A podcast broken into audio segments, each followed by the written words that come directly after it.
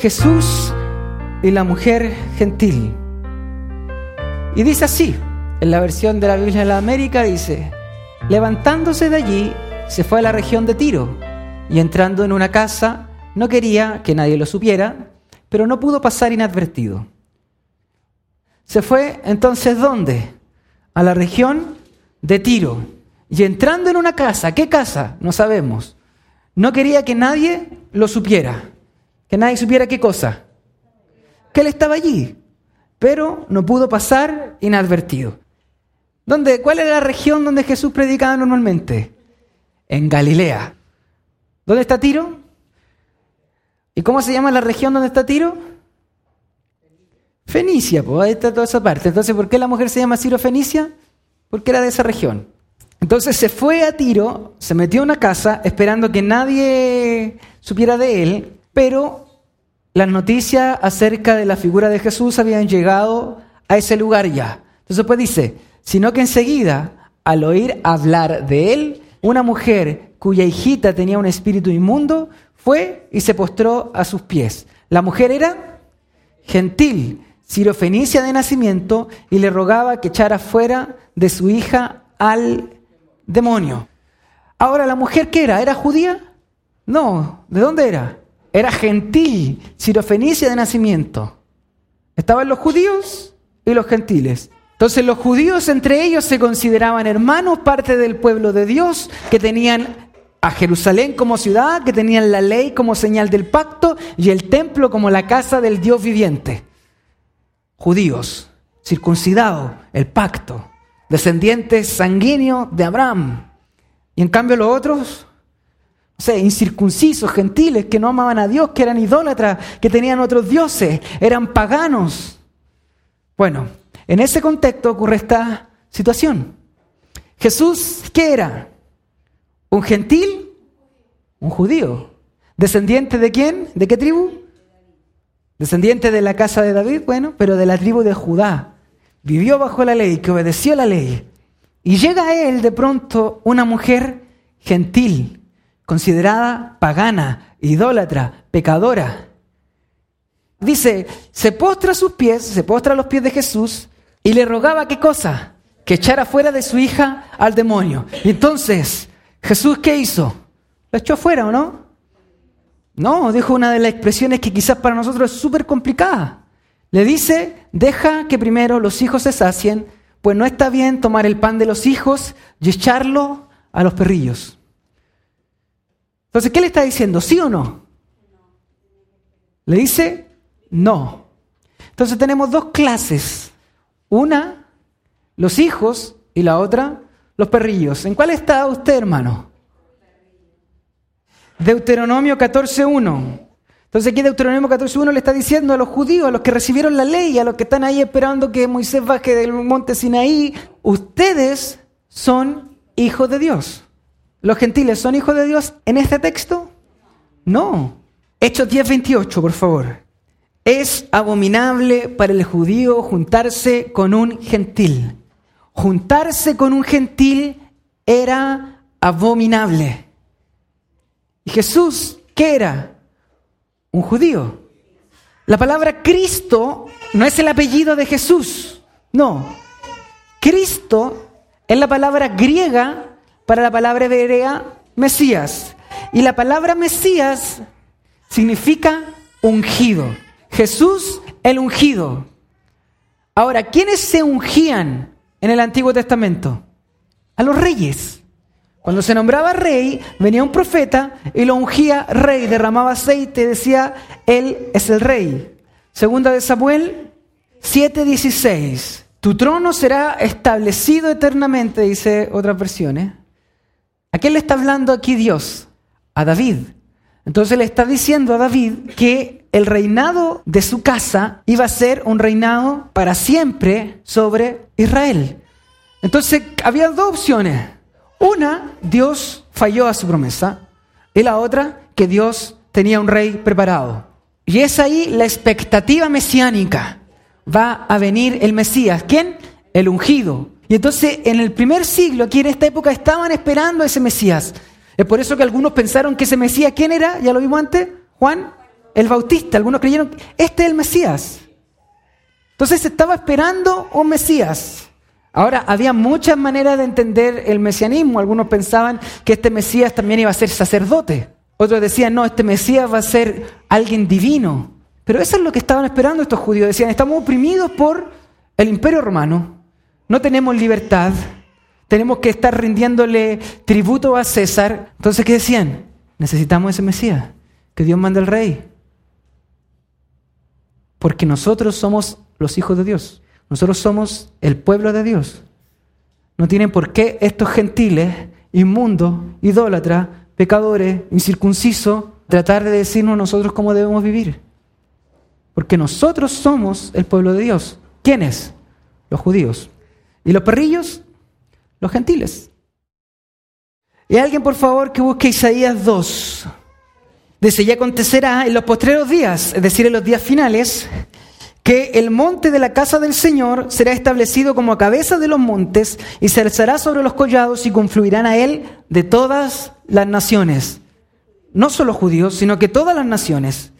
Vendrán muchos pueblos y dirán, venid, subamos al monte del Señor, a la casa del Dios de quién? De Jacob, para que nos enseñe acerca de sus caminos y andemos en sus sendas, porque de Sión saldrá la ley y de Jerusalén la palabra del Señor. Es decir, estos judíos que veían exclusividad para ellos, donde decían solamente nosotros como judíos somos el pueblo de Dios, porque tenemos la ley y tenemos el templo, estaban menospreciando o no dándose cuenta de las profecías que hablaban acerca de que esta puerta iba a ser abierta para todas las naciones. Por favor, Génesis 12:3. Bendeciré a los que te a los que te bendijeren y a los que te maldijeren, maldeciré. Entonces, el que bendiga a Israel será bendito y el que maldiga a Israel será maldito. Pero hay una cláusula más adelante. Dice, y en ti serán benditas las naciones o las familias de toda la tierra. Es decir, el pueblo de Israel iba a ser una especie de mediador a través del cual Dios iba a mandar la bendición y ellos lo iban a esparcir no solamente a Israel, sino a toda la tierra. Hechos 11, 2 y 3. Y cuando Pedro subió a Jerusalén, es decir, Pedro viene a Jerusalén, los de la circuncisión, ¿quiénes eran los de la circuncisión? Judíos cristianos. Habían dos grupos dentro del cristianismo. Los que decían, los cristianos que se convierten deben circuncidarse. Esto es solo para los judíos. Y había otro que aquí estaba emergiendo otro grupo. Los cristianos que decían que debían circuncidarse los mismos cristianos y seguir la ley de Moisés, y que esto era una promesa para los eh, judíos le reprochan a Pedro y le dicen, tú entraste en casa de incircuncisos y comiste con ellos, con los gentiles, paganos, impuros, idólatras.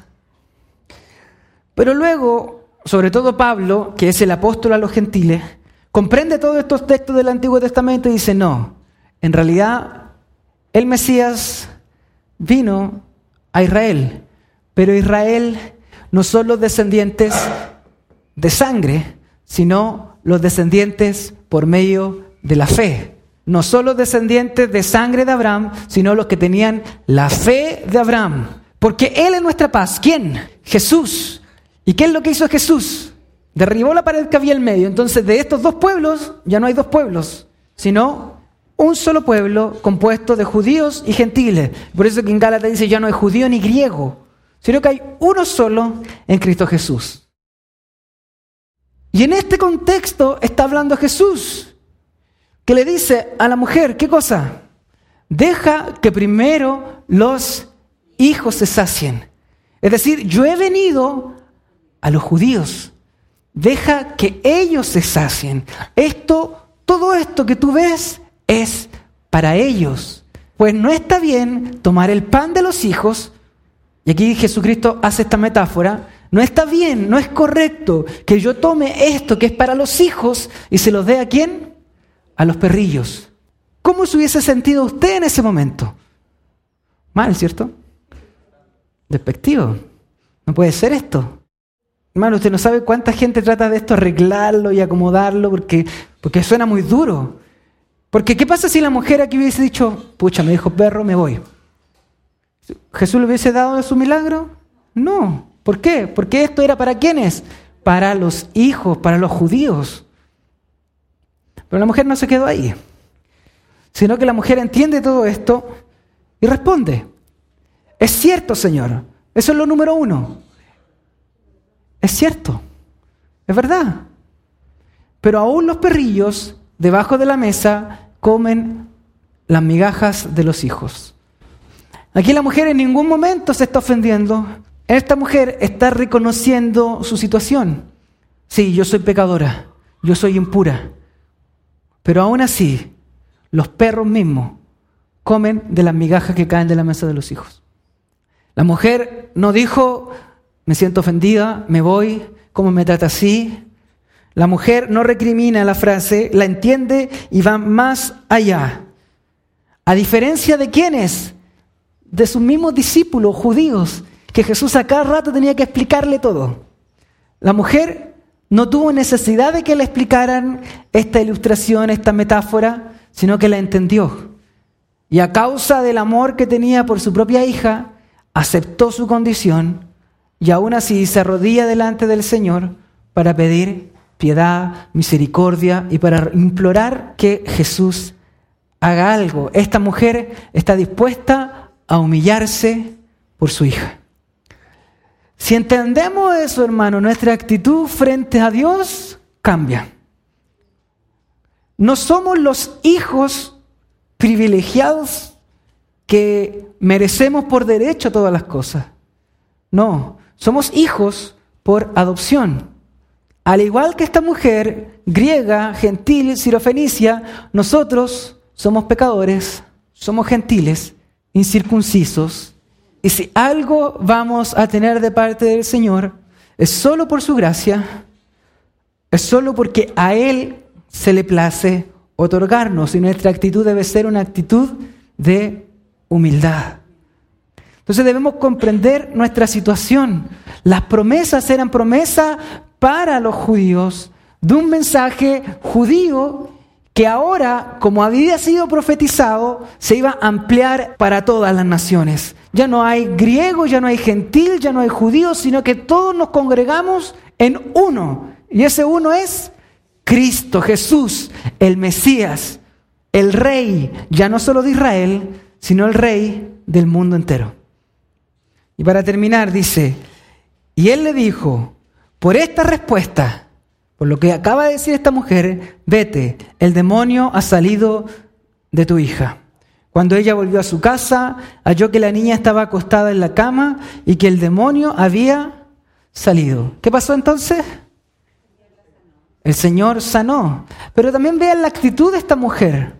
Porque ella se fue a la casa sabiendo o no sabiendo de que había salido el demonio. No sabía. Confió en las palabras de Jesús. Fe en lo que Cristo había hecho. Ahora, ¿por qué, ¿por qué Jesús hace esto? Hay algunos que dicen, bueno, lo que pasa es que Jesús sabía cuál iba a ser la respuesta que le iba a dar la mujer, entonces la trató de, de perrillo y de hijo para forzarla a dar esta. Otros dicen, no, es que lo que pasa es que Jesús en esta circunstancia se da cuenta de que el Evangelio ya no era solo para los judíos, sino que además era para todos. Y hay muchas maneras que se trata de arreglar porque realmente suena Jesús duro diciéndole a una mujer que era parte de los perrillos. Algunos dicen, bueno, pero no la trató tan mal, porque no la trató como un perrillo vago de la calle, sino un perrillo que, que podía entrar a la casa porque si comía de las migas era que estaba en la casa. Entonces, hay muchas formas. Ahora, ¿qué es lo importante, hermano? Que cuando uno toma este tema, no tratar de suavizarlo. Porque a veces uno trata de suavizar el carácter de Jesús. No, que cuando dice que el que no toma no es digno de ser mi discípulo, no, porque no suena muy fuerte. Pero hermano, si hay algo más allá de, de todo este texto que debemos tener, es la actitud de esa mujer sirofenicia. Que aun cuando esto puede sonarnos fuerte, que aun cuando nos puede sonar desagradable, tener esa actitud de humildad, esa actitud de reconocer, sí, tiene razón, aunque de, afuera nos digan cosas, nos traten mal, o usted lo pelen, murmuren en contra, abra su corazón al Señor y comprenda que delante de los ojos del Señor usted es peor. Porque solamente la gente ve lo de afuera, pero el Señor conoce nuestro corazón, conoce lo que hacemos en los momentos en que no hay nadie alrededor. Dios nos ve al desnudo. Esta mujer reconoció y dijo, así es, pero aún los perros, es decir, aún yo, en mi condición de perrillo, inmundo, que no merece nada, puedo comer de las migajas. Ahora Jesús tampoco está diciendo que a los gentiles no les toca nada. Primero, primero al judío y luego al griego. De hecho, Pablo en un principio le predicaba a los judíos. Él le predicaba a los judíos y entonces cuando ya nadie de los judíos quería escuchar el mensaje, él se sacudía los pies y decía, voy a los gentiles porque ellos me quieren escuchar. Esto Dios lo permitió, que los israelitas tuvieran el corazón endurecido para no recibir el, el Evangelio. Dios lo permitió, Dios lo provocó. ¿Para qué? Porque a causa del rechazo de ellos es que hoy nosotros podemos entrar al reino. Y por eso Pablo dice, y si en el rechazo de ellos, en la desobediencia de ellos, vino la bendición al mundo, ¿cuánto más si ellos obedecen? Entonces debemos comprender que en esto está el plan de Dios entero, como hacíamos delante el resumen, desde Abraham para adelante. Luego las promesas dadas a Abraham, a Isaac, a Jacob, inclusive al mismo David, y todo hermano, toda esa historia de alto y bajo, tenía un propósito para que hoy nosotros, cada uno de los que está aquí, pudiésemos estar delante del Señor. Toda esa sangre derramada, todos esos conflictos ocasionados, la muerte a manos de los romanos, todo eso tenía un propósito para que hoy nosotros pudiésemos estar aquí y a veces no valoramos nada. Que el Señor nos ayude a comprender nuestra condición, cuán viles somos y cuán grande es nuestro Señor.